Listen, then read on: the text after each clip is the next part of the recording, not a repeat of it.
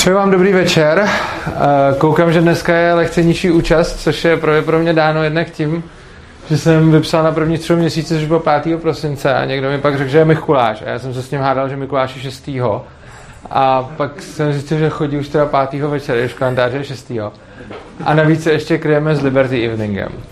Což je trošku škoda, protože si myslím, že tohleto téma je dost zajímavé. A je zajímavé jednak pro, eh, řekněme, socialisty a levičáky, protože s tím budou nesouhlasit a je zajímavé i pro anarchokapitalisty, protože často na tohleto téma budou určitě uh, vést různé debaty a na téhle přednášce se podle mě dozvíte věci, které nejsou tak uh, úplně zjevné a tak moc se o nich, tak moc se o nich nepíše. Takže o čem budeme mluvit? Uh, Budeme mluvit napřed o takovém tom klasickém pohledu, že nerovnost je špatná a tak ji musíme řešit, eh, což je vůbec takové zajímavé paradigma, že prostě lidi automaticky předpokládají, že to je něco špatného a nikdy se moc už nedočtete jako proč a tak dále. Pak se podíváme, jak majetková nerovnost vzniká. Eh, potom se podíváme, že nerovnosti můžou být různé a konečně si povíme něco o ideálu rovnosti. Eh, já bych začal takovou tou, eh, takovou tou klasickou větou, kterou jsme strašeni docela opakovaně a pořád se o tom píše. Je to taková jako úžasná fascinace a to je 1% nejbohatších lidí na světě vlastní a teď 50%, teď nedávno někdo řekl 82 nebo jakékoliv N, prostě vysoké procento majetku. A vždycky to, to, to vyjde jako velký titulek a teď je z toho strašná bomba a pak to píšu na alarmu a, a, a vůbec jako a teď jako každý si tam představuje ty, to jedno procento, jak prostě někde bydlí v těch drahých vilách a každý tam má ty lamba zaparkovaný. A co už většinou tam napsáno není, že jako určitě některý z vás v tom 1% budou, protože ono tam patří tak asi lidi, co mají příjem 40 tisíc a výš což je dáno tím, že na Zemi je strašně moc chudých. Jo. Takže to jedno procento, který vlastní tolik majetku, budou pravděpodobně nějaký tady lidi, co tu sedějí a myslím si, že tak nějak jako prakticky všichni, co tady sedíte, už se vejdete jako pár procent. Jo. Takže až budete jako někdy nadávat na těch pár procent nejbohatších, tak si uvědomte, že jste to pravděpodobně taky i vy. Což je jako super, protože žijeme jako v úžasné bohaté části světa, a vlastníme mnohem víc než eh, různí jako lidi v Indii, v Africe a podobně, což je samozřejmě smutný, že oni jsou tam chudí. A otázka je, no k tomu se dostaneme dál. Uh, samozřejmě to, co z toho potom ty, uh, to, co z toho potom ty lidi často vyvozují, je, že teda jako ty bohatý plítvají a v těch chudých částích světa se umírá hlady a že tady prostě plejtváme jídlem, že tady se jídlo vyhazuje a tam hladově, což je samozřejmě jako pravda, a že i ty lokální rozdíly bývají značný, takže že i v té jedné zemi, jakože se nemusíme porovnávat úplně jako s nějakýma indama, ale že i tady v Čechách najdete jako chudší a bohatší lidi, což samozřejmě ano. A výsledek, která je jako, je to všechno špatně, hlavně s tím musíme jako něco udělat, protože hrůza. No, tohle všechno je taková krásná hra na emoce, která vychází primárně z toho, že lidi si myslí, a je to dáno podle mě evolučně, ale to není ještě tak důležitý, že uh, souvisí spolu to, že jsou nějaký ty lidi chudí a že nějaký ty lidi jsou bohatý. Prostě. Že ty dvě věci jsou nějaký jako spojený nádoby. A ono to pravděpodobně vychází z nějakých evoluční představy, kdy, když prostě někdy dávno ty majetkové rozdíly ani tak nemohly být tak velký a když byla někde nějaká tlupa a najednou někdo měl hodně, jako výrazně víc než ty ostatní, no tak dost možná k tomu přišel nějakou jako nepoctivou cestou. Na druhou stranu, a je možný, že lidi si tak jako podvědomě naučili, že, že takový člověk je jako špatný. Na druhou stranu, to, co já říkám, je něco, co možná mnoho lidí šokuje. Ty dvě věci spolu vůbec nemusí souviset. To, že někde je někdo bohatý a někde jinde je někdo chudej, jako tomu řekneme nerovnost, ale ono to vůbec jako nemusí mít žádnou vazbu. Prostě jeden člověk někde je a, a moc toho nemá a druhý jinde a třeba tam nějaký bohatství vytvoří a teď teda vznikla nerovnost jo, a teď je to jako špatně automaticky, že ten jeden si to bohatství vytvořil a ten druhý ne. Jo, to, taková zajímavá otázka. A samozřejmě celkový bohatství pořád roste, protože jako je generováno prací, že prostě eh, spojujeme práci s nějakýma přírodníma zdrojema a z toho vzniká potom to bohatství a bohatnou v průměru, teda chudí i ty bohatý, jenom ty bohatý rychleji. Jo. Takže jak se často mluví o takovém tom rozevírání těch uh, příjmových nebo majetkových nůžek, tak strašně moc lidí si to představuje tím způsobem, že jako ty bohatý jsou bohatší a ty chudí jsou chudší. A ono je to ve skutečnosti tak, že i ty chudí, i ty bohatý bohatnou, akorát, že ty bohatý bohatnou rychleji. A ještě navíc to není tak, že by ty bohatý byli furt ty samý, jo? oni se ještě navíc mezi sebou prostřídávají ty lidi. No a obecně na tom je zajímavý si položit otázku, kterou často slýcháme od různých socialistů, jako kde se bere ta chudoba, jo? Že oni se prostě zeptají, jako proč je na světě tolik chudoby.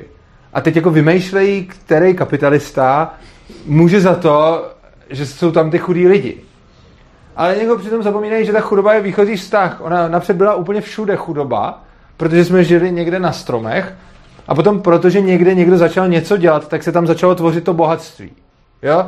Taková typická představa socialisty je, že někde je bohatství, nějak, všude, a teď ono je jako špatně rozložený. Ale reálně je to tak, že nikde žádný bohatství nebylo a občas ho někde lidi začnou jako vytvářet, tak tam je a tam, kde ho nevytvářeli, tak tam není prostě. Jako.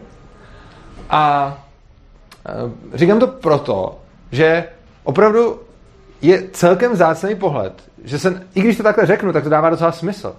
Ale ono, když si to na tím takhle zamyslíte, že prostě třeba jsou části světa, kde už mnoho generací ty lidi nějaký bohatství vytvářejí, protože pracují, něco tam dělají a tak dále, takže potom je to tam jako bohatá část světa. A je samozřejmě obrovský štěstí a super se do ní narodit. A pak jsou nějaké části světa, kde se tohle to zatím neděje, nebo se to pomalu začíná dít jako let's kde, jenom někde to jde rychlejc, někde to jde pomalejc. No a je velká smůla se narodit tam do té části, kde se to nedělo. Takže samozřejmě tím jako neříkám, že my, kteří si tady žijeme v hrozně bohaté části světa, si to jako zasloužíme. My máme obrovský štěstí, že jsme se sem narodili, to sice ano. A na druhou stranu nemůžeme úplně tak za to, že někde jinde se to nedělo a rodí se tam lidi, kteří se narodili hůř. Jo. Takže nerovnost sama o sobě je jako popis stavu, že někde je toho bohatství víc a někde je ho méně. Ale to ještě samo o sobě neznamená, že tam, kde je ho méně, že, že, to bylo jako přesunuto, že jich napřed bylo všude stejně a pak se to z jedné strany přesunulo na druhou, ještě nejvíc nějak jako, nějakou neférovou cestou. Ono to prostě jenom typicky znamená, že to bohatství nebylo nikde a pak někde vzrostlo a jinde ne a to je ta nerovnost. Čo? No a protože většina lidí to takhle vůbec nevnímá, protože jsme pořád masírovaní tím, jak nerovnost je špatná. Mimochodem je hrozně zajímavý, když se podíváte na různé ty texty o nerovnosti. Když vždycky je 1% vlastní, 82% majetku tak tam nikde není napsáno, proč je ta nerovnost jako špatná. Všude se jako vychází z toho, že nerovnost jako je špatná. Stejně jako jsou taky ty studie, jaká je socioekonomická nerovnost v jednotlivých státech, tak vždycky se dozvíte, že v tomhle státu je větší, v tomhle menší a tak dále, ty jsou porovnávaný a, a prostě je to, je to vždycky špatně, ale jako málo kde se dočtete třeba nějaký důvod, proč je tohle samo o sobě špatně. No a uh, protože ale lidi ten důvod moc nepotřebují a předpokládají to možná z těch evolučních důvodů, eh, tak se samozřejmě objevují státy, které řeknou, že to budou nějak řešit. A řeší to samozřejmě ne tak úplně tím způsobem, aby to fakt řešili, ale hlavně na tom, aby se na tom někdo nahrál politický body. Eh, to vidíme zejména třeba z toho, že se to moc neřeší globálně. Takže třeba tady najdete spoustu jako rovnostářů v Čechách, který mají obrovský jako sociální cítění a říkají, musíme všechny zdanit a těm chudým to dát. Málo kdo z nich to chce dát těm skutečně chudým, tedy jako úplně pryč z České republiky, protože tady jsme prostě strašně bohatý místo. Málo kdo to chce posílat někam do Afriky nebo do Indie. Některý, jo. Ale většinou tím myslí, že se to má dát nějakým lidem tady, často jim přímo, těm, co to říkají. A ono, ono je prostě je vůbec zajímavý, když ke mně někdo přijde a je to člověk, který je normálně oblečený a má telefon a pravděpodobně někde bydlel a někde se umyl a někde se hezky vyspal, protože to není zrovna bezdomovec a začne mi vyprávět o tom, jaký máme jako sociální povinnosti a že když teda jeden člověk je chudší než druhý a někdo je hrozně bohatý, tak ten bohatý by se měl podělit. No on sám to nedělá. Protože kdyby tohle to myslel vážně, tak on za to, co má, by rozhodně mohl uživit pár těch Indů, kteří by nemuseli potom umřít, nebo těch Afričanů, a mohl by zachránit nějaký ty děti. Kdyby si to fakt myslel. Jo? Protože je to skutečně tak, ten člověk, když by prodal svůj majetek, tak může zachránit nějaký ty chudý lidi od toho, aby umřeli. A tenhle ten člověk, když někam přijde a bude říkat, ten boháč, co má ty soukromí tryskáče, mi to musí dát, protože takhle je to nefér, tak on sice argumentuje na toho boháče, ale on sám se podle toho neřídí, protože on je pořád ještě někde v tom jednom procentu, nebo v těch pěti procentech, nebo ještě takovým, jo. Což je trošku absurdní, když lidi z pěti procent nejbohatších, což jsou většina chudých v České republice, říkají, že, že potřebují dostat peníze, protože je to nefér, ale sami nemají pocit, že by měli dávat peníze těm zbylým 95% lidí na světě.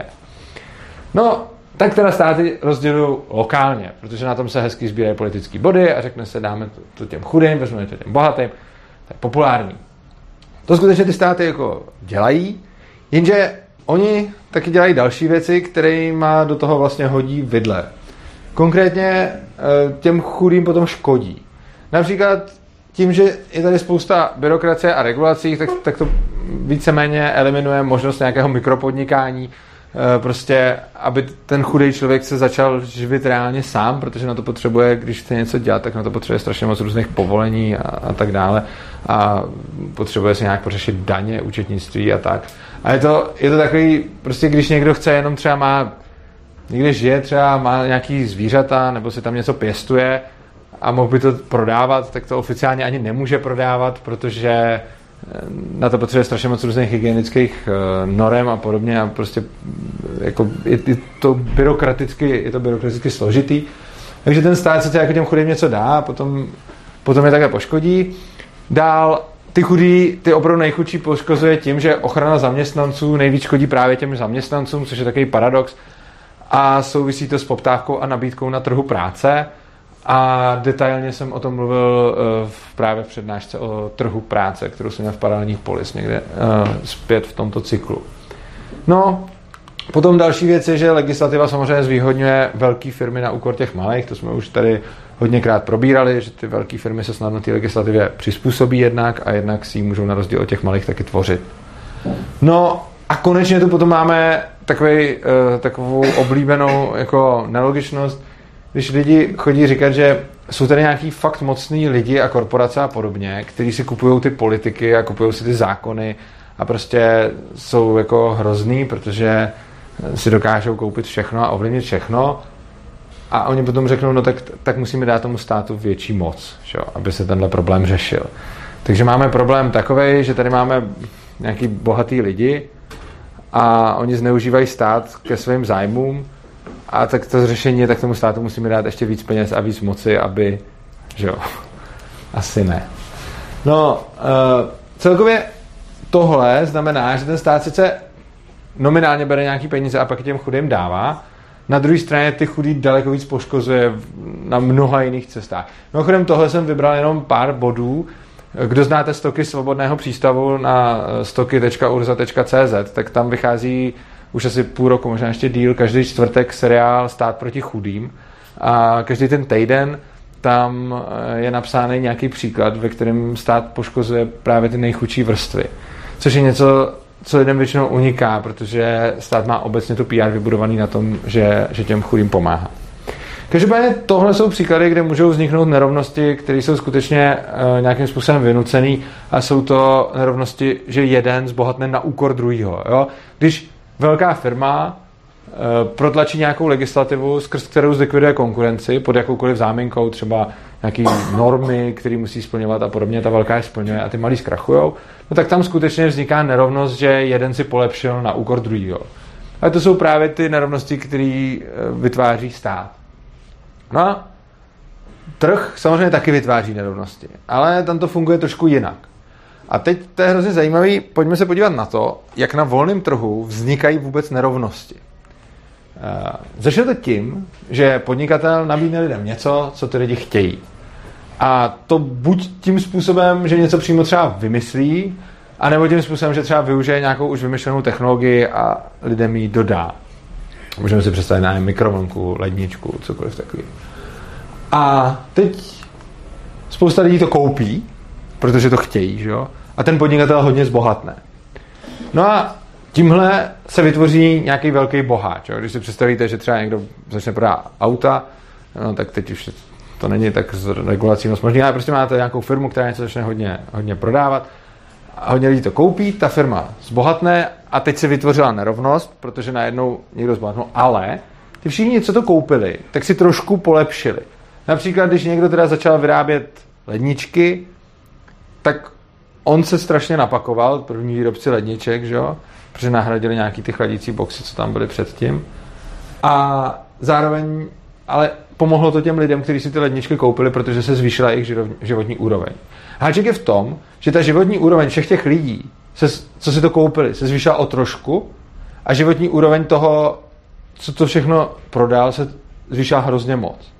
Takže když máte v kapitalismu nějaký efektivní prodej nějaký věci nebo nějakého vynálezu nebo něčeho, s čím člověk přijde, tak ten, kdo to dobře dělá, tak na tom hrozně moc zbohatne a všichni ostatní na tom zbohatnou trošku. Což je mimochodem krásná ukázka toho, jak se rozevírají ty nůžky. Jo, že prostě to je přesně to, co je tak kritizováno. Je kritizováno to, že jeden člověk si strašně polepší a ostatní lidi si polepší o trošku. Jenže problém je, když se nad tím zamyslíme, že ono to potom znamená, že ta nerovnost vzniká tím, že ta společnost bohatne. Takže když máte normálně jako tu tvorbu bohatství v kapitalismu, tak ona se tím zároveň tvoří ta nerovnost. Jo? A tohle je jako zajímavý, že vlastně tu nerovnost všichni tak strašně moc kritizují. Ale už si neuvědomují, že je to jako neoddělitelná součást tvorby bohatství v kapitalismu. Prostě když někdo, když se celá ta společnost bohatne, tak v tom procesu už je zahrnutá nerovnost. Jo? A ono potom, když proti té nerovnosti bojujeme, tak to brzdí právě ten vývoj, pokrok a tu tvorbu bohatství. A to má ještě jeden potom zajímavý dopad. A to je, že to poškozuje chudý v budoucnu. Protože když se podíváme na to, jak vypadala společnost třeba před stolety, tak tehdejší boháči měli možnosti, který má dneska jako let's kdo. Jo, když se podíváme na to, jakou měli zdravotní péči, kolik si mohli dovolit jídla, kolik si mohli dovolit všeho možného, tak prostě dneska ty fakt chudí lidi si můžou dovolit to, co si dřív mohli dovolit spíš jenom bohatý lidi. Jenže když začneme ve jménu rovnosti tu společnost nějakým způsobem regulovat, tak brzdíme ten její růst ekonomický a tím pádem tohleto odnášejí ty lidi v budoucnu. Že? Čili ono to není jenom, že bychom po, poškozovali bohatý teď a dávali to chudým teď. Ono k tomu procesu ještě patří celková, celkový brždění toho ekonomického růstu, což poškozuje všechny, včetně těch chudých v budoucnosti.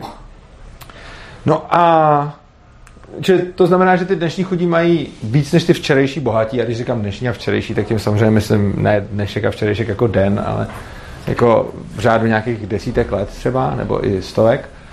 A zajímavý je, že ty socialisti poukazují pouze na ty současné rozdíly. Jo? Málo kdy slyšíme něco jako, proč, že je hrozně nespravedlivý, že dneska už máme doma televizi a, a všechno a ledničku a před sto lety to ještě jako neměli prostě. Ale a teď někteří z vás se smějou, protože ono je to absurdní. Kritiz, říkat, že tohle jako je nespravedlivý, je nesmysl skutečně, protože proč by to bylo nespravedlivý? No, tady na té časové ose vidíme, že fakt jako to, že my máme teď televizi a ledničku, jako není to, že bychom je vzali těm lidem před 50 lety nebo něco takového. A to všichni chápou, že je nesmysl se říkat, jako to je hrozný, že dneska to máme a tehdy to neměli, to je vůči ním hrozně nefér. Ale úplně v pohodě ty lidi napadne říct, dneska, když ty dva lidi žijou, každý na druhé straně světa, že jeden má hodně a druhý má málo, tak říct, no to je hrozně nefér. I když spolu třeba vůbec nemusí moc interagovat a vůbec to nemusí být, že ten jeden je chudý kvůli tomu druhému. Oni nemuseli vůbec jako spolu ani přijít do styku a přesto řekneme, že je to hrozný, že ten jeden je chudej a ten druhý bohatý, ale přitom spolu můžou mít jako podobně málo společného jako napříč tím časem. Další zajímavý paradox je, eh, když lidi odvíjejí svoji svobodu od toho, co mají ostatní za majetek. A je to hrozně zajímavý příklad. A ten jsem našel kdysi eh, pod nějakým Terezy statusem, kdy psala něco, myslím o tom, že je skvělý, že můžeme cestovat a někdo jí tam napsal takovou tu klasickou hlášku, já si ale nemůžu dovolit cestovat, protože teď na to nemám prachy. Sice jako za komu už to bylo zakázaný a teď na to nemáme peníze a když máme peníze, tak nejsme svobodní, protože nemůžeme cestovat. Takže svobodný a, často, a často lidi obecně říkají, v kapitalismu je svobodný ten, kdo má peníze, ale není svobodný ten, kdo ty peníze nemá. A typická, typický příklad je tohle. A já jsem do té diskuze přišel a zeptal jsem se ho napřed na otázku, na kterou on mě jako sprdnul, co si to vůbec dovolil do toho něco tak nesmyslného a to. Nemůžete se ani teleportovat. Jste nesvobodný i kvůli tomu, že se nemůžete teleportovat? A to řeknu. Samozřejmě, že ne. Jako, proč bych byl nesvobodný kvůli tomu, že se nemůžu teleportovat? Pravda. Ale teď je jedna otázka. Představme si, že za nějakou dobu objevíme technologii teleportace a ten člověk se nebude moct teleportovat ne protože to nikdo nemůže, ale proto, že na to prostě ještě nebude mít peníze. Ta teleportace bude na začátku třeba drahá. No a je hrozně zajímavý stav. Když se nikdo nemůže teleportovat, tak on se necítí na své svobodě omezený proto, že se taky nemůže teleportovat. Ale potom, když by byla dostupná technologie teleportu, jenom by byla drahá, tak se najednou bude cítit omezený na své svobodě, úplně stejně jako s tím cestováním. Jo, protože on nemůže cestovat, protože na to nemá peníze. A je hrozně zajímavý, že když nám v tom, aby jsme něco udělali, stojí buď fyzikální problém, nebo to, že ještě není dostupná technologie, a vidíme, že nikdo jiný to nemůže dělat, tak nikoho ani nenapadne říct, jsem nesvobodný, protože to nemůžu udělat. Protože nevidí ostatní lidi, jak to dělají. Ale když potom jde o cestování, a ten člověk vidí, jak ostatní cestují po světě a on nemůže, tak najednou si připadá nesvobodný, protože na to nemá peníze. Ale to potom víceméně znamená, že on odvozuje svoji svobodu od toho, kolik má soused peněz. Jako. A to je zvláštní, že vlastně já se cítím svobodný, když můžu to, co ostatní, a pak najednou vidím, jak někdo může něco víc a začnu se cítit nesvobodný. To je zvláštní, když můžu pořád to samý. A z tohohle uh, bych se rád ještě dostal k dalšímu tématu. A tady si dovolím takovou malou odbočku, která, uh, to si budete myslet, že s tím vůbec nesouvisí, ale možná s tím bude souviset. Uh, něco ze života. Hrozně rád poslouchám před spaním, když mi moje manželka povídá příběhy. A tak jsem se snažil synchronizovat to, aby jsme chodili spát spolu abych mohl poslouchat, co mi povídá, což bylo super. A nějak jsme si tak zvykli, že prostě chodíme spát spolu. No a časem se z toho stalo to, že jsem začal nějak hledat taky kompromisy, jakože když třeba ona už chtěla jít spát a ještě ne, tak říkám, tak počkej ještě chvíli a takhle, tak já chci jít spát za hodinu, ty tady, tak počkej ještě půl hoďky a tak. A v podstatě jsme se dostali do stavu, kdy jsem já tak trochu rozhodoval o tom, kdy ona bude spát, abych já si mohl poslechnout ten příběh, co mi povídá. Což je hloupý, že jo? A mně to úplně nedošlo a člověk se na to strašně jako rychle zvykne. A ona mi potom řekla, hele, ale tak jako já nepotřebuji jít spát ve stejnou dobu, ty potřebuješ, ty chceš slyšet něco. A já jsem se najednou zastyděl a říkám si, no to je vlastně pravda, že jo. Ale zajímavé bylo, že stejně ještě, i když jsem se zastyděl, tak jsem to stejně jako ze dne na den nezměnil a ještě občas jsem si zkusil něco takového. A, ale měl jsem samozřejmě pravdu, že jo. Prostě ona dělá něco pro mě a není automatický, že se mi bude přizpůsobit. A je to takový zlozvyk, který si člověk vypěstuje. A na začátku by mě vůbec nenapadlo, jako to nějak požadovat. Ale když to potom člověk nějakou dobu má, tak pak i požaduje. Jako. A tohle je zlozvyk, který, když člověk uzná, že to tak je, tak to může nějak jako změnit. A v životě člověka se to dá změnit za chvíli, jako ne ze dne na den, ale za chvilku, jo. Nicméně takovýhle zlozvyky má i společnost. A ta společnost má ale mnohem delší jako dynamiku, což znamená, že ten zvyk může trvat staletí nebo tisíciletí. A já tvrdím, že jeden takový zlozvyk, který máme celkově jako lidská společnost, je, že se může sahat na cizí majetek, hlavně kvůli té nerovnosti. A co tím já myslím? v některých ohledech by nás to vůbec nikdy nenapadlo, že by se ta nerovnost měla nějak takhle řešit. Třeba uh, jsou krásní lidi a jsou oškliví lidi, bráno, řekněme, nějakou obecnou, uh, obecnou metrikou, třeba průměrně. A ono by potom v jménu rovnosti dávalo smysl, když jsme ty, oškli, ty krásný trošku znetvořili a tím bude rovnost že jo, mezi nima. A teď jako, to je divný, že jo. Ale proč je to divný? Ono to má úplně stejný podklad jako to, že budu srovnávat to bohatství. Že jo? Prostě jeden má nějakou výhodu, druhý ji nemá, no tak je srovnám. Že jo? Jeden je hezký, druhý je ošklivý, tak toho hezkého můžu zvošklivit nějak. A teď jako ta, ten druhý příklad, každému přijde jako to je úplně absurdní. Na druhou stranu zdanit jedny a dát to druhým, to jim přijde, že to je jako v pohodě. Že?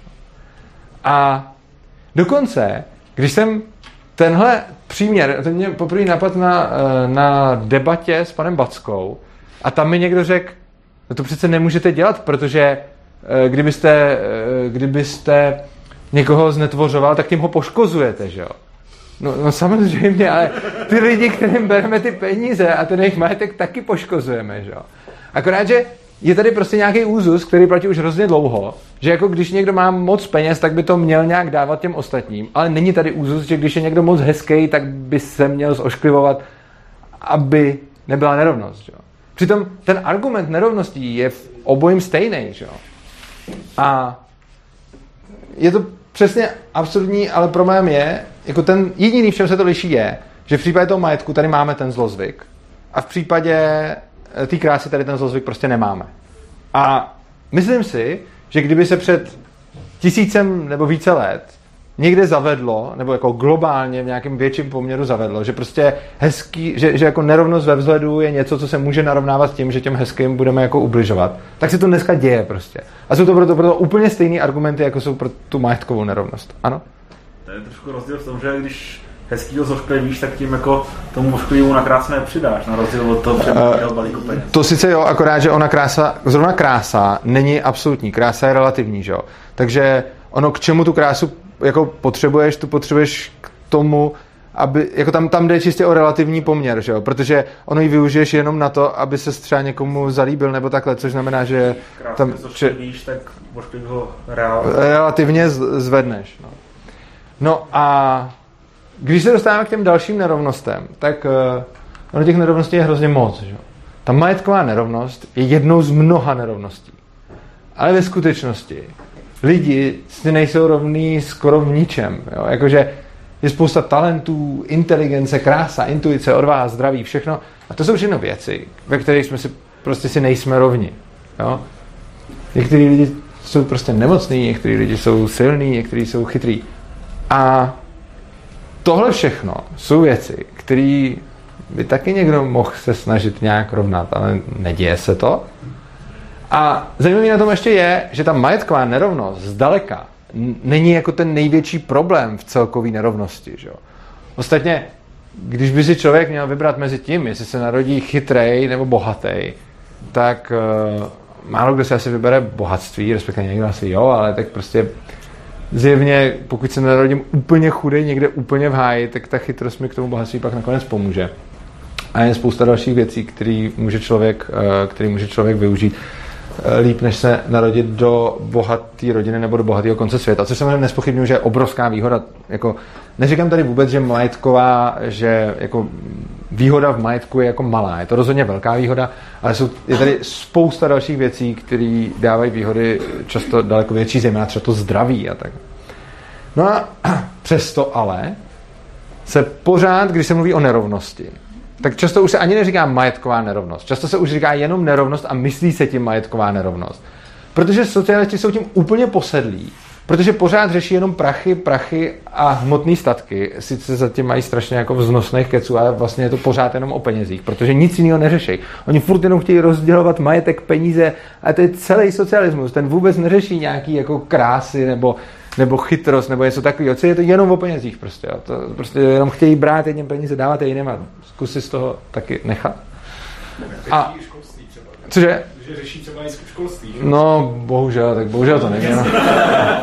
no. A, ono ještě navíc, co se může stát v tomhle tom, když budeme jenom srovnávat ten majetek, což oni často dělají, ale neřeší ty ostatní nerovnosti, no tak tím se můžou ještě nerovnosti vytvářet. Jo? Když máte člověka, který bude hloupej a, a ještě nemocný a jediný, co má, je, že se narodí do bohaté rodiny, tak stejně já bych radši byl teda jako chytrý a zdravý a nenarodil se do bohaté rodiny, než naopak. Ale oni neřeší vůbec ty ostatní parametry, když přerozdělují. Oni řeší jenom ty prachy. Což znamená, že kolikrát udělají to, že člověku, který má jenom ty prachy a nic jiného nemá, tak mu je ještě, jako, ještě vezmou, protože jim přijde, že jako by měla být rovnost. Že? Ale pokud jim jde jako fakt o spravedlnost, tak jak můžou dopouštět to, že přijdou k někomu, kdo je celkově znevýhodněný a jediný, co ještě zvýhodňuje, jsou ty prachy a oni mu je vezmou a dají je někomu, kdo má spousta, spoustu jiných výhod, jenom nemá zrovna ty prachy. Jo. Takže já bych ano. ještě tomu řekl, že i kdo má prachy, tak už to sdělí peníze, protože to třeba, že z renty jednou z majetku a nepracuje, tak dostává ještě dávky si způsobený nárok. No, jo. No a uh, to, co tvrdím, je, že vůbec tohleto přerozdělování majetku je vlastně pouze důsledkem toho zlozvyku, o kterém jsme mluvili na minulém slajdu, že jsme se na to prostě navykli jako společnost, že je to rozšířený a že prostě se to jako může. No a tím už se blížíme ke konci, dneska to byla docela krátká přednáška a ještě si povíme o rovnosti jako ideálu. A samozřejmě je to zjevně nedosažitelný ideál. Nicméně tohleto bych ji až tak nevyčítal, protože třeba kolik z nás má jako ideál třeba nějaký princip neagrese a princip neagrese je taky nedosažitelný ideál, protože vždycky ho bude někdo porušovat. Čo? A ideálů je jako spousta a většinou jsou nedosažitelný, ale teď je jako dobrý se zamyslet teda, když se k tomu máme zkusit nějak přibližovat, jak by ten ideál teda vypadal. Když se podívám třeba na princip neagrese jako ideál, tak sice se to nikdy nenaplní, protože každý, kdo v té společnosti bude kapsář, prostě, tak to bude furt porušovat a prostě princip neagrese vždycky bude někdo porušovat. A kdyby jsme si představili společnost, kde to fakt nikdo neporušuje, tak je to fajn prostě. A je teda dobrý říct, OK, tak se k tomu zkusme nějak přibližovat, byť, to, byť toho nejde dosáhnout. Na druhou stranu zkusme si představit takovou společnost, kde by fakt byla jako rovnost. A teď jako nejenom ta majetková, ale i celková, ale ona i ta majetková. Lidi mají, vyznávají různé hodnoty a oceňují různé věci různě. Že? Takže už tohle samo o sobě znamená, že ta rovnost nemá vůbec smysl, protože když dáte všem stejně, když dáte všem třeba kdyby každý dostal prostě byt a postel a, a skříň a stůl, tak tohle bude mít pro každého úplně jinou hodnotu, protože kdyby místo tohohle každý dostal krosnu a bagel a peníze na cestu, tak s tím budou ty lidi zase jinak spokojený. Čili někdo, teď jako když byste těm lidem nějak rozdistribuovali ten majetek, tak záleží, co ty lidi budou mít a co jim vlastně dáte. A některý lidi chtějí třeba mít hezký dům a některý lidi zase chtějí třeba procestovat celý svět k čemuž potřebují nějaký zdroje.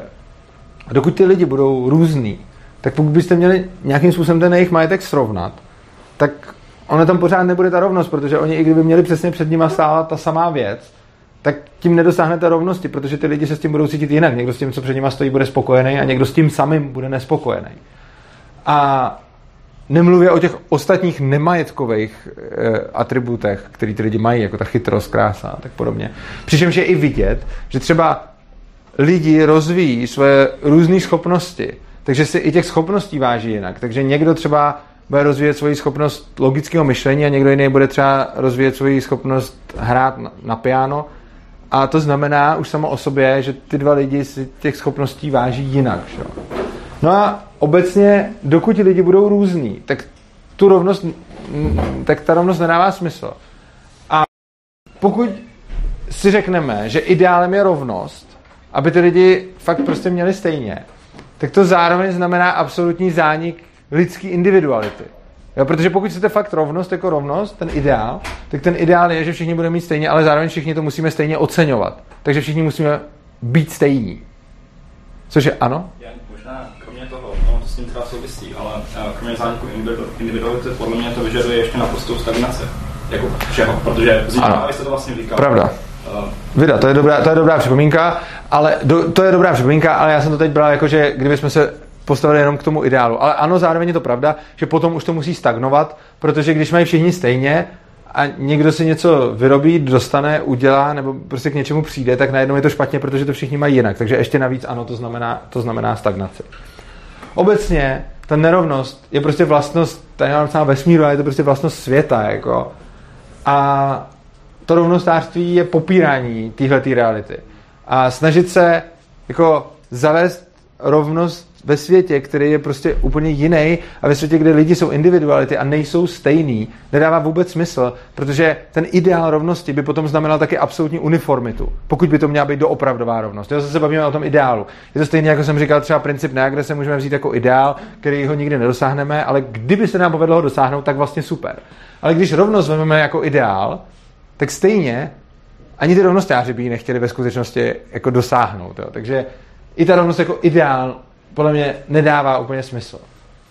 No a když si shrneme, co jsme si na přednášce o rovnosti říkali, tak za prvé, hrozně důležitá věc, majetková nerovnost vzniká bohatnutím. Tohle je strašně důležitý vědět a hrozně moc lidí na to zapomíná. Prostě tím, že někdo hodně zbohatne, tak pokud to takhle hodně zbohatnou na volném trhu, tak patrně zbohatnou proto, že spoustě lidem trošku vylepšil život. Takže bohatství všech vzrostlo o trošku a bohatství toho, co to způsobilo, vzrostlo o hodně. Což znamená, že ta nerovnost je prostě integrální součástí bohatnutí té společnosti. A přesně jak tady byla ta poznámka, rovnostářská společnost musí stagnovat, protože nikdo nemůže mít najednou víc, což znamená, že radši nemůže přibývat nikde. Uh, samozřejmě tohle je jakoby extrémní příklad, ale ono, jakoby čím méně rovnostářský to bude, tím více z toho bude výjimek, ale pořád tam tenhle ten tlak bude. Stát vytváří iluzi toho, že je rovnostářský, že pomáhá těm chudým. Ve skutečnosti to nedělá, to jsme si tady říkali, pak je ten uh, seriál uh, v těch stokách a taky jsem se odkazoval na nějaký předchozí přednášky. Na co nesmíme taky zapomínat, že ta majetková nerovnost je jenom jednou z mnoha nerovností. Že lidi si nejsou rovni v celé spoustě věcí. A zrovna jako narovnávat majetek je sice politicky jako populární, ale nedává to o nic větší smysl, než narovnávat třeba krásu nebo tak podobně. A konečně ta rovnost podle mě nedává smysl ani jako nějaký ideál. Uh, teď, to je všechno, co jsme si řekli a já vás ještě pozvu na příští přednášku. V lednu přednáška nebude, ta je zrušená, ale bude přednáška ve středu 6. února, zase první středa v měsíci bude o alkoholové prohibici a potenciálu využití drog v lékařství. A nejzajímavější na té přednášce bude, že ji nebudu přednášet já, ale bude ji přednášet moje manželka Tereza, takže určitě se na ní přijďte podívat. A to je bylo pro dnešek vše. A já jsem si zapomněl svoji skvělou pokladničku, na kterou jsem vytisknul dokonce ty QR kódy, jako vždycky. Takže to tady nemám. Takže tady mám ty QR kódy tady, pokud chcete někdo poslat. A pokud chcete podpořit svobodný přístav, nebo se vám líbila přednáška a chcete ji ocenit, tak tady pošlu pitlík, do kterého, když mi hodíte nějaký peníze, tak budu rád, protože samozřejmě ne, a pošlu to když tak dál, protože samozřejmě neberu, protože samozřejmě nepobíráme žádný příspěvky od státu. Takže vám děkuji za pozornost a teď se můžete ptát, pokud máte nějaké, pokud máte nějaké dotazy. Ano říkal, že stát vlastně v důsledku lidem, uh, tím se. Tak vlastně z toho se tam teda dokončilo do toho, že je uh, nějaký sociální systém, ten pomáhá chudým, ale na druhou stranu ten stát hodně škodí. Ale já bych možná argumentoval, že ani ten sociální systém sám o sobě těm chudým se pomáhá. Pravda. Můžete se podívat na případy v Americe, kdy eh, třeba eh, podpora, eh, podpora pro matky samoživitelky jako prakticky vytvořila strašně, strašně až 80 Já s tímhle tím souhlasím a rozebíral jsem to na přednášce o sociálním systému a ano, máte pravdu, v druhotném, jako v jako ono to primárně vypadá, že jim to pomáhá a sekundárně potom jako v dalších důsledcích jim to nakonec i jako škodí. Ale to, to bych řekl, že jako nad rámec přednášky o nerovnosti, protože je pravda, že to tu nerovnost snižuje. Druhá věc je, jestli to je dobře nebo špatně, ale jako je fakt, že jí to snižuje, jako primárně. Ano, další dotaz? Eh, já jsem chtěl jenom eh, jako připomenout, jestli, že vlastně bohatství není konstantní ve společnosti, ale skutečně roste, ne? Ano. Se přerozděluje. Jo, to jsem, to jsem říkal a omlouvám se, jestli, jestli to ne, a je to hrozně důležitá poznámka, jestli jsem to neřekl dost jasně, tak to bylo někde na začátku, že to bohatství celé společnosti skutečně roste, což znamená, že je to přesně tak, že ty bohatý bohatnou rychle, chudý pomalu, ale neznamená to, že na to, aby jeden bohatnul, tak druhý musí chudnout. Jo? To nemusí prostě. Můžou zároveň, uh, můžou zároveň bohatnout všichni. Ono to nejde na, naskanovat?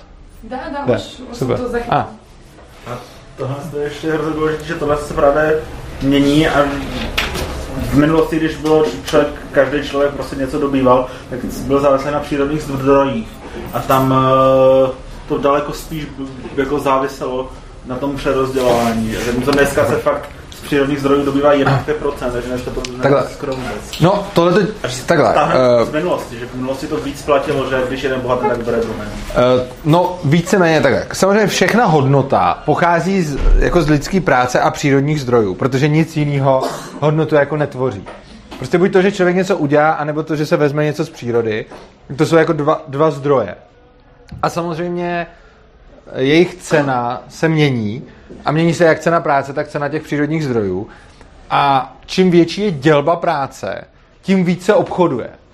A jak víme z rakouské ekonomické školy, tak bohatství roste dobrovolnou směnou. Čili když dojde k dobrovolné směně a není tam žádný podvod a je to prostě fakt dobrovolná směna a obě strany to vědí, tak eh, vzrůstá na obou stranách užitek, čili to ty dvě strany něco vymění, protože každá si cení toho, co nemá víc než toho, co má.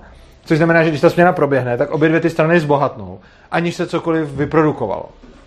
A dělba práce vyžaduje obchody, protože dělba práce bez toho, aby ty lidi obchodovali, je sama o sobě k ničemu. No a když teda je velká dělba práce, tak se hodně obchoduje. A když se hodně obchoduje, tak dochází právě k tomu, že se generuje bohatství jenom tou směnou, protože obě dvě ty strany si cení víc toho, co má ta druhá, než to, co mají oni. Takže je to vlastně správná připomínka, že eh, dneska ještě mnohem víc než dřív, vlastně čím více dělba práce, tím víc platí to, že eh, můžou eh, velice snadno bohatnout obě ty strany bez toho, aby ta druhá, aby ta druhá chudla.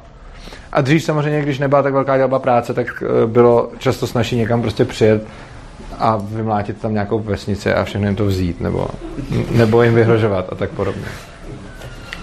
Uh, ano? Mě napadlo, jestli nemáme náhodou to rovnostářství, spíš jenom jako takovou nepovedenou obezličku, aby jsme se vyhnuli situacím, kdy třeba jeden boháč má milionkrát větší majetek než průměrný občan a tudíž toho má tendence ten majetek hromadit dál, tak to většinou bývá a zneužívat tu svoji výhodu k tomu, aby porušoval nějak ty pravidla a vykořišťoval ty ostatní a na jejich úkor se obohacoval jinak. Uf, tohle je strašně složitá otázka. Za prvé, proč obecně vadí samo o sobě to, že by někdo měl moc majetku, eh, třeba milionkrát víc než někdo jiný? Proč by to vadilo? Protože Samo o sobě. když uh, se snaží třeba korumpovat, tak prostě přeplatí těch milion průměrných lidí a může Eh. uh, být proti většinové společnosti a škodit. Dobře, ale na volném trhu, eh, jako když korumpujete ve státu, tak samozřejmě poškozujete ty lidi, ale když korumpujete na volném trhu, tak jediný, koho poškodíte, je ta soukromá společnost, kde jste se té korupce dopustil. A tím pádem jako takhle, když zkusíte skorumpovat majitele, tak to nejde, protože tím s tím vlastně uzavíráte obchod. Korumpujete někoho, kdo spravuje cizí majetek, takže teoreticky byste mohl jako skorumpovat něčího zaměstnance, tím, že máte, jako, tím, že máte větší majetek. Nicméně to je potom, to, na to potom nedoplatí jako ta společnost, na to doplatí ten majitel té firmy, protože tam se neděje případ, že by peníze všech byly někde, kde to někdo spravuje, protože tohle je veřejná zpráva peněz. Takže když máte veřejný peníze na nějakém místě a někdo o nich rozhoduje, tak tohle toho člověka můžete skorumpovat. A když ho skorumpujete, tak on vlastně ty veřejné peníze použije nějak špatně. Ale když máte jenom soukromé firmy a skorumpujete tam někoho, nějakého zaměstnance, tak on vlastně může maximálně defraudovat peníze té firmy, ale ne peníze lidí okolo a celé společnosti. Jo, to asi dává smysl v tom anarchokapitalismu. Zase asi by dávalo smysl snad, kdyby to právě tady u toho našeho státního zřízení vzniklo tímhle tím způsobem. A nemělo to nic společného s tím ideálem Jo. toho rovnostářství, jak tomu to jenom tak nějak probujelo v současnosti naší zdegenerované společnosti.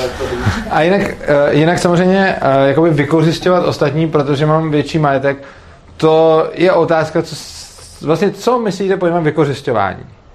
Třeba, že si najmu armádu a pošlu ji na ty ostatní lidi, aby A. je... Jo, tomu se většinou, OK, tak tomu, Vypranili jejich majetek. jo, rozumím. A když mám milionkrát větší majetek, tak taky si můžu pořídit větší armádu než milion těch průměrných. Určitě, to můžu. Otázka je, když mám milionkrát větší majetek, uh, chci já, co já tak moc dostanu z toho, když si pořídím armádu a eh, na někoho, kdo je milionkrát chudší než já. To je jako, tím si můžu o miliontinu zvětšit svůj majetek. Něco tím riskuju a ještě navíc tím možná někoho naštvu. A ten někdo, třeba kdo je taky hrozně bohatý, tak mu to může vadit a může s tím něco udělat. Že jako obecně, Zase uvažují o tomhle tom všichni tyhle ty bohatý lidi. Přece jenom je spousta lidí, co se dostanou k majetku a prostě tak nějak myslejí jenom na blízkou budoucnost a na osobní prostor. no jo, ale ono, ano, samozřejmě nějaký lidi se dostanou k majetku jen tak, ale který který těm situacím No, oni jim často zabrání ty ostatní bohatý lidi, protože eh, je zajímavý, že často si představím v anarchokapitalistické společnosti toho hrozně zlýho boháče, který má strašně moc těch peněz a tedy strašně moc té moci a teď ji začne jako využívat a chce tím jako udělat si tu armádu a všechno převálcuje. Jenže zapomínáme při téhle úvaze většinou na to, že takovýchhle hrozně bohatých eh, a mocichtivých lidí je tam jako celá řada. A oni si tvoří vzájemně překážky v těch svých plánech. Že? Takže pokud není to zrovna případ, kdy je tam jeden genius zla a všichni ostatní jako okolo hloupí, tak oni si vzájemně, ti mocní lidi, se drží v šachu, protože všichni, řekněme, že všichni mají tu tendenci získat co nejvíc moci. Ale tím, jak všichni jsou strašně schopní a všeho schopní a získávají co nejvíc moci, tak oni vzájemně se o tu moc perou a v podstatě, když ji jeden zkusí získat, tak ten druhý se začne cítit v ohrožení. Takže když by třeba někdo někde začal stavět takovou armádu, kterou by mohl najednou uh, prostě ovládnout jako nějaký velký území, tak ono samozřejmě, řekneme, co ty chudáci lidi, co tam žijou v těch chaloupkách, ty s tím asi moc neudělají, ale potom jsou tam ještě další velké firmy, které na tom území mají prostě svoje, já nevím, doly, nebo strategické místa, nebo nějaké budovy a podobně, které tam jako chtějí mít. No a samozřejmě potom vždycky přijde argument, že se řekne, no jo, ale co když se teda s ním dohodnou? Jenže ono potom, když ten někdo, kdo to chce celý ovládnout a dohodne se se všema těma lidma, co tam mají ty strategické místa a doly a takže je nechá na pokoji, tak by v podstatě ovládnul jenom ty lidi v těch chaloupkách a to není úplně zase tak dobrý pro něj. Jo. Takže ono obecně ty mocný se většinou drží vzájemně v šachu. Uh, nějaký další dotaz? Radši někdo kdo se dotaz? No, um, čo sa týka tejto témy, tak podľa mňa je to viacej diskutabilné, ako to nám bolo povedané, lebo čo ten druhý prípad, hej, keď máme ako mocných ľudí, oni sa spoja v nejakú korporáciu. Hej, že dáme tomu aj pri tom voľnom trhu, by sa dohodli, hej, nejakí aktéry, ktorým sa podarilo nakumulovať veľkú moc, tak by si povedali, že dobre, tak my budeme už medzi sebou superiť, ale vytvoríme ako korporáciu, ktorá vlastne bude keby nadkorporátne alebo bude ako fakt masívna. To vidíme aj v súčasnosti. Takže vlastne skôr majú tendenciu sa spájať. A teraz, keď je tá korporácia je nejaká masívneho rozsahu, tak vlastne ona môže zadávať pravidlá hej, tej spoločnosti. Ona, ona zadáva pravidlá pre zamestnancov, ona zad- zadáva pravidlá pre mnoho vecí, hej, pretože oni, oni to vlastnia, hej, vlastnia pozemky, vlastnia budovy, vlastnia hej, čokoľvek. Takže No. že v tomto Takhle. je to diskutabilné. Obecně je to kart, obecně teda jako mluvíte asi o nějaké kartelové dohodě a my jsme tady rozebírali přímo, tady byla přednáška o monopolech, kde jsme tenhle ten problém jako rozebírali, eh, rozebírali celou přednášku. Ale obecně je tam zase ten problém. Je, ano, nějaký firmy se spojují. Mimochodem, když říkáte, že i dneska, oni zejména dneska, protože dneska státy nahrávají těm největším firmám, že? protože ty největší firmy si můžou tvořit legislativu, dostávají daňové prázdniny a tak dále. Takže oproti volnému trhu dneska jsou právě ty největší firmy zvýhodněný. Takže spíš bych neříkal, jako, že i dneska se to děje, ale ono se to zejména dneska děje, protože k tomu státy dávají dobrý prostředí. A co se týče toho spojování, tak zase máte hodně lidí, kteří mají velké korporace. Jakože těch mocných je fakt jako hodně. Nejsou to dva nebo tři, jako je jich strašně moc. A jako ano, můžou se dva, tři, čtyři, pět spojit. Ale oni, když to začnou dělat, tak proti ním často si lidi představují toho běžného člověka, který nemá tu moc, ale oni proti ním reálně stojí ty další stejně mocní lidi, kteří nejsou hloupí, protože jsou tam, kde jsou a teď vidí, že tyhle ty se nějakým způsobem spojují a nějak na to budou reagovat. Například tím způsobem, že tam začnou jako dělat nějaké jako ještě jako dohody kolem, jako z někoho, z někoho, že je zradí a tak dále. A prostě to, kdo, ten, kdo brání téhle moci, není prostě obyčejný člověk, ale brání další takovýhle mocný, takový ty jako v úzovkách zlý, protože oni by potom museli udělat to, aby tohle to zabralo, že jako všichni ty zlí se dohodnou, že se jich prostě dohodne jako sto, jenže oni z principu věci mají tu vlastnost, že moc nedrží ty dohody a že každý z nich chce jet na sebe a vy jim vlastně na jednu stranu přisoudíte to, že on chce prostě všechno koupit, všechno mít, všechno vlastnit a všechny převálcovat, ale zároveň mu přisuzujete tu vlastnost, která s tím není příliš kompatibilní, že se s další stovkou takových jako v pohodě dohodne a nebudou se podrážet mezi sebou. Což jako typicky vlastně to, co vede k zániku té kartelové dohody, jsou stejný důvody, které vedly k jejímu vzniku. Že? že prostě někdo chtěl hrozně moc nahrabat a proto udělal kartelovou dohodu, ale právě protože chtěl hrozně moc odrazil ty ostatní hráče té kartelové dohody. Čili, ale samozřejmě neříkám, že se to nemůže jako stát. Ono se to určitě jako hypoteticky stát může. Na druhou stranu, hypoteticky se to může stát i dneska. A ten stát tomu na druhou stranu má fakt pěkný prostředí, protože ten stát je krásně centralizovaný monopol moci. A potom vidíme, že máme třeba Babiše, který přijde a najednou se děje, co se děje. Že? A no, teraz áno, máme problematický ten korporativizmus, aj kedy ako veľké firmy majú viac výhod a či štát podporí, presadí, hej, a tomto kdo ví, ako by to vyzeralo, kdyby ten štát tam nebyl. To samozřejmě nevíme. Jako jediný se vidíme, že když stát zvýhodňuje ty velký, tak bez státu by asi ty velký byly zvýhodněny míň. Ale samozřejmě nevíme, jak by to vypadalo. Ano?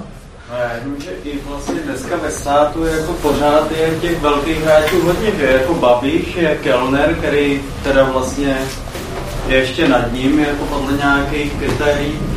Pak, je, pak jsou další, další, další, kteří jsou jako pořád tak bohatý, jako že se o tom nesní. Aha. A stejně jako i v tom státu, kde všichni tyhle ty jsou zvýhodněni, tak si myslím, že pořád občas spolu spolupracují, občas jdou proti sobě, ale není to tak, že by se všichni spojili a třeba teď, jako teda třeba kolem toho Babiše, jako že by se všichni spojili, protože on vlastně je ten stát teďka jako částečně.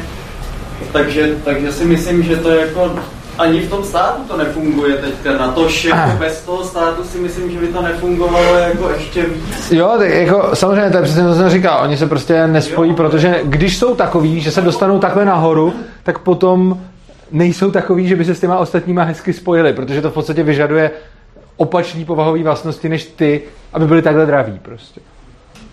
Má ještě někdo nějaký dotaz? Mě jenom napadlo, kdyby byly opravdu ta nerovnost takhle výrazná, jak jsme, jak se nastíněli před tím případu, pořád myslíte, že by ještě platilo to o tom bohatnutí obecní většinové společnosti? Uh, jo, uh, vždycky, jo, vždycky, takhle, když boha, záží, jestli teda se bavíme o volném trhu nebo ne.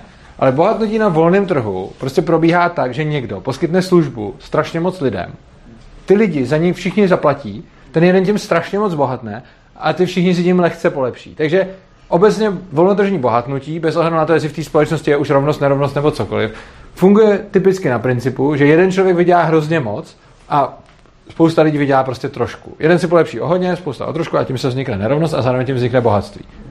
A není moc pravděpodobný, že by ten člověk, co má tu službu, byl schopný nabít, že by byla tak drahá, že by byli schopni si ji pořídit jenom ty opravdoví boháči. No ten, No to je právě ten problém. normální společnost by z toho neměla nic. No tohle je právě ten problém, protože on potřebuje zbohatnout. A potřebuje ty peníze těch všech lidí, že? A on, když poskytuje nějakou službu, tak jako ono to vidíte dneska, že? Uh, vidíte, že dneska sice máte prostě automobilku, která vyrábí auta za desítky milionů a koupí si to pár lidí a určitě na tom, jakou ta automobilka vydělá. Ale pak máte prostě nějakou Škodovku, která prostě poskytne auto jako každému, že jo. A obecně hodně moc bohatnou ty firmy, jakože často nebohatne ten, komu se pro, jako samozřejmě taky, ale prostě vedle těch, kdo prodávají luxusní zboží, bohatnou ty, co prodávají prostě spotřebáky, protože ono, jestli dostanu jako 100 tisíc korun od jednoho, anebo jestli dostanu stokrát tisíc korun od stovky lidí, tak to dostanu nakonec stejně, že? A ono, takže se vyplatí dávat jako drahé věci pro bohatý lidi, ale to neznamená, že se zároveň nevyplatí prodávat jako levné věci pro chudý lidi, protože já chci vlastně peníze od všech. Mě tak moc nezajímá, jestli oni jsou chudí nebo bohatý. Já hlavně jich chci hodně. Takže eh, na tom, eh, jako to i vidíte na trhu. Jako jsou firmy, které se specializují spíš na nějaký high-end segment a mají méně zákazníků, který jim dobře platí. A pak máte firmy, které se specializují na to, že hlavně chtějí, aby u nich všichni nakoupili a nechali u nich aspoň něco. Jo. Takže jsou to prostě různé obchodní strategie, které fungují a všechno to ale stejně probíhá tímhle tím způsobem, že, že ta společnost prostě bohatne a tím se, tvoří, tím se tam tvoří ta nerovnost. Jako, já neříkám, že ta společnost nemůže zbohatnout tak, aby se tam ta nerovnost nevytvořila. Ono samozřejmě může dojít k takovému procesu, že to nebude tak, že jeden dodá najednou všem auta, ale teoreticky každý si může v jednu chvíli dodat něco sám sobě a tak, ale to není tak úplně zajímavý a není to až tak případ, který by se děl. Prostě typicky, když někdo ve společnosti fakt zbohatne, tak zbohatne tím, že hodně lidem něco poskytne. Ostatně, když se podíváte na to, který jsou takový ty super bohaté firmy, tak ty, co znáte, Microsoft, Apple prostě a, a tak, nebo nějaké automobilky, že jo, tak málo která z těch firm je firma, která má prostě 100 bohatých zákazníků. Ale skoro všechno jsou to firmy, kterým se hlavně povedlo prodat to milionům lidí. A tak se asi spíš bohatne. I když určitě někde vyjmenujete nějakou firmu, která bude, já neznám třeba, ale určitě bude nějakou luxusní firma, který bude mít pár zákazníků a budou hrozně bohatý. Ale přijde mi, že ty fakt největší firmy a ty nejbohatší firmy, od kterých jako slyšíte, jsou ty, kterým se povede prodat svůj produkt jako všem. Protože to množství těch lidí, i když z každého dostanete jenom něco, tak vám nakonec vydělá jako víc. Nějaký další dotaz? Ano? Možná uh, posílám argument, který jsem teda slyšel jinde. Uh, peníze vytváří peníze, žijeme ve společnosti, kde se bohatství vlastně multiplikuje.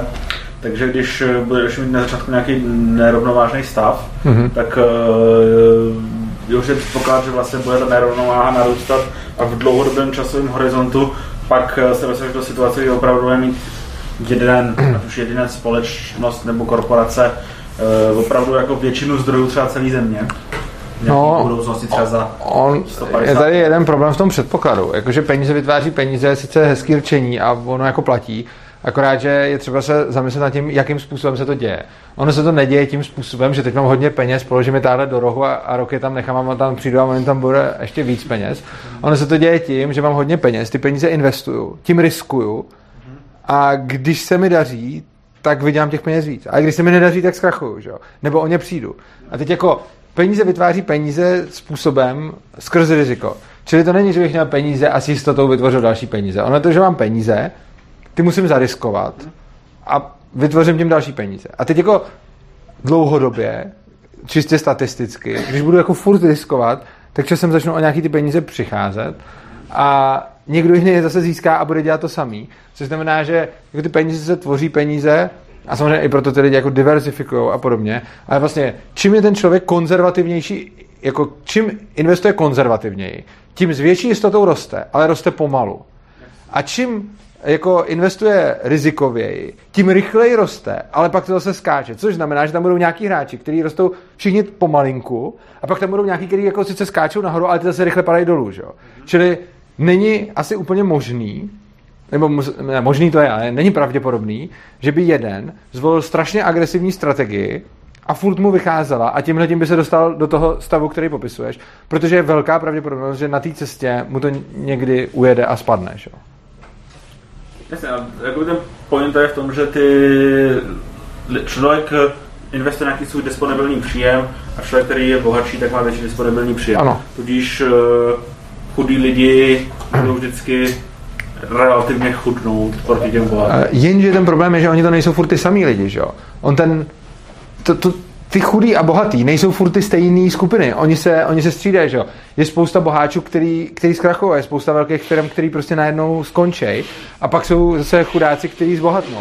Čili jako neříkám, že ta sociální mobilita je nějaká extrémně prostě obrovská nebo stoprocentní a tak, ale je důležité si uvědomit, že ty chudí a bohatý nejsou stejné skupiny a že se mezi nimi neustále jako probíhá nějaká fluktuace. Což znamená, že to nejsou ty stejní lidi, co jsou chudí a bohatý.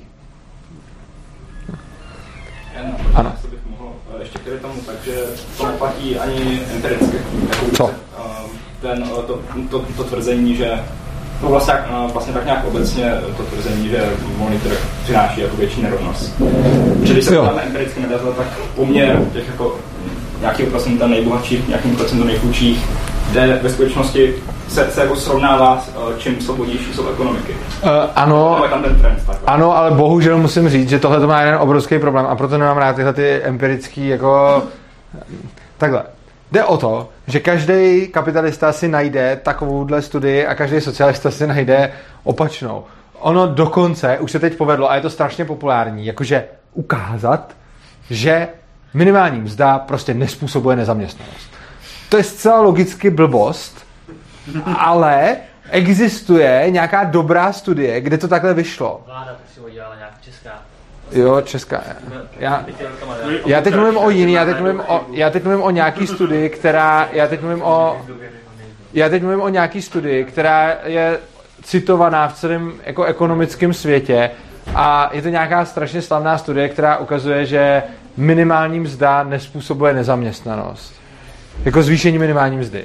A ono, to samozřejmě někdy takhle může vyjít, jenže ten problém je, že vy nikdy nemůžete odizolovat všechny ostatní podmínky.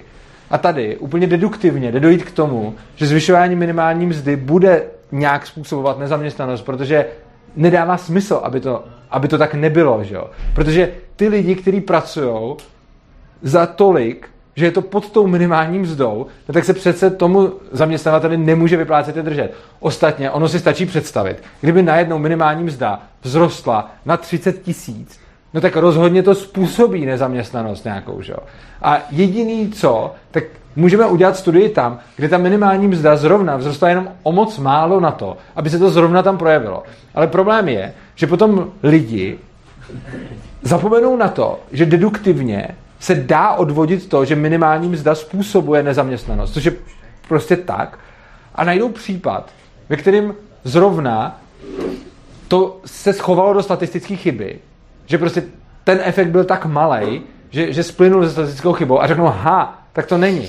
Ale ono to tak zcela zjevně je a nepotřebujeme k tomuhle tu empirii. A proto ze stejného důvodu se dívám skepticky i na ty eh, jako empirický vlastně data, které dokazují to, co se mně líbí, proto, a jako já tohle to znám a neuváděl jsem to tady proto, že se mi prostě obecně nelíbí argumentovat takhle empirii u věcí, protože ono je potom vždycky vidět, že se udělá nějaký výzkum a nemusí být ani nějaký jako podvrh nebo něco, může to být jako seriózní výzkum, ono se, ono něco vyjde a pak se udělá ten samý za 20 let jinde a ono to vyjde jinak. A to je prostě proto, že všechny tyhle ty věci platí tak nějak ceteris paribus, což znamená, že jenom za neměných podmínek, ale vy nikdy nemáte neměné podmínky. Což znamená, že nikdy nemůžete tu ekonomiku nějakým způsobem zafixovat, aby se tam změnila ta jedna jediná věc, jako třeba, že pouze zvednete minimální mzdu a nic jiného se nezmění. Ono teoreticky se taky mohlo stát, že zvýšili minimální mzdu klidně i o hodně a, nestou, a nesnížila se nezaměstnanost. A ono je možné, že kdyby ji, ne, kdyby ji nesnižovali, tak ta nezaměstnanost klesla, že jo? Čili stejně se mohla jakoby jo, jako zvýšit ta nezaměstnanost oproti tomu, kdyby to vůbec stalo. Ale to nikdo neví, proto tu empirii nemám moc rád. Tak dáme, když tak, jestli bude ještě poslední dotaz a pak bychom to mohli ukončit a přejít na volnou, volnou diskuzi. OK. se- Ještě ne, než komentář, má někdo dotaz? Nemá, tak komentář. Ne, že jakože třeba v našem právu jako a v ústavním právu se uznává princip rovnosti a jsem časem došel k tomu, že je to jako nesmyslný. Protože jako princip rovnosti je strašně arbitrární celkově, jakože když bude jako zákon o tom, že nikdo nesmí, nesmí mít dready, tak jako je to rovný tady na všechny Ale evidentně sejmou jenom tebe. Ale tím se to takhle, ne, takhle se to tím nemíní, ne? Jako, No jako, ne, a to je jako, to je právě strašně ne a, tím, o tom výkladu. a ten princip rovnosti, no jo, ale takhle, tam je zase důležitý, Ale a když bude třeba zákon o tom, že všichni chlapi musí být hladce oholený, tak jsme oba v prdeli. ale, A třeba Martin Pánek je v pohodě. a, ano, ale tohle není princip rovnosti. je to strašně ta, na Jo, ale je jenom proto. Ta rovnost vlastně Ano. se dá použít na všechno. Ano, jenom ale teda ústavní princip rovnosti není o tomhle. Jo. Jakože to, že se to dá takhle vyložit, neznamená, že to... Teoreticky jako, No není, tam ani. musí, ale jako, No. tam musí být jako nějaký, dobře, tam musí být nějaký jako, To je princip rovnosti před, eh, před zákonem a podobně, že no, to ano, není... ale když ten zákon bude o tom, že nikdo nesmí mít dready, Ano, tak, se, tak my dva jsme Ano. před ním úplně rovní. jako, jako ano, ale sm, jo, jako bráno takhle, pak ano, pokud, jo. Ne, a samozřejmě, jako dobře, a nebere se to tak, jako já souhlasím s že se to nebere tak a jako ne, doufám, že nikdy se to nebude brát takhle, ale jakože když se bere ten princip rovnosti, Jo, se dá vyložit úplně Ano, tak jakkoliv, vlastně jako mě to... Ano, vlastně tady je tento, eh, a tím to pak ukončíme, je tady tenhle ten argument, který se používá. Přece, eh, když, se, když jsou debaty o sňatcích homosexuálů, tak chodí takový ty lidi, jako je Klaus mladší a podobně, a říkají, platí rovnost před zákonem.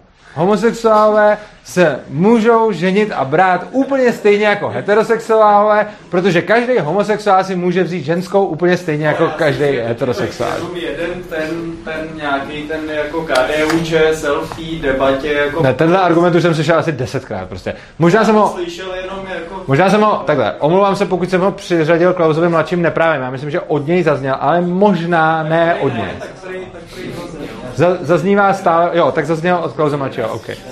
Tak jo, já vám děkuji za pozornost, eh, díky, že jste přišli a příště v únoru 6. přijďte na Terezu. Mějte se krásně.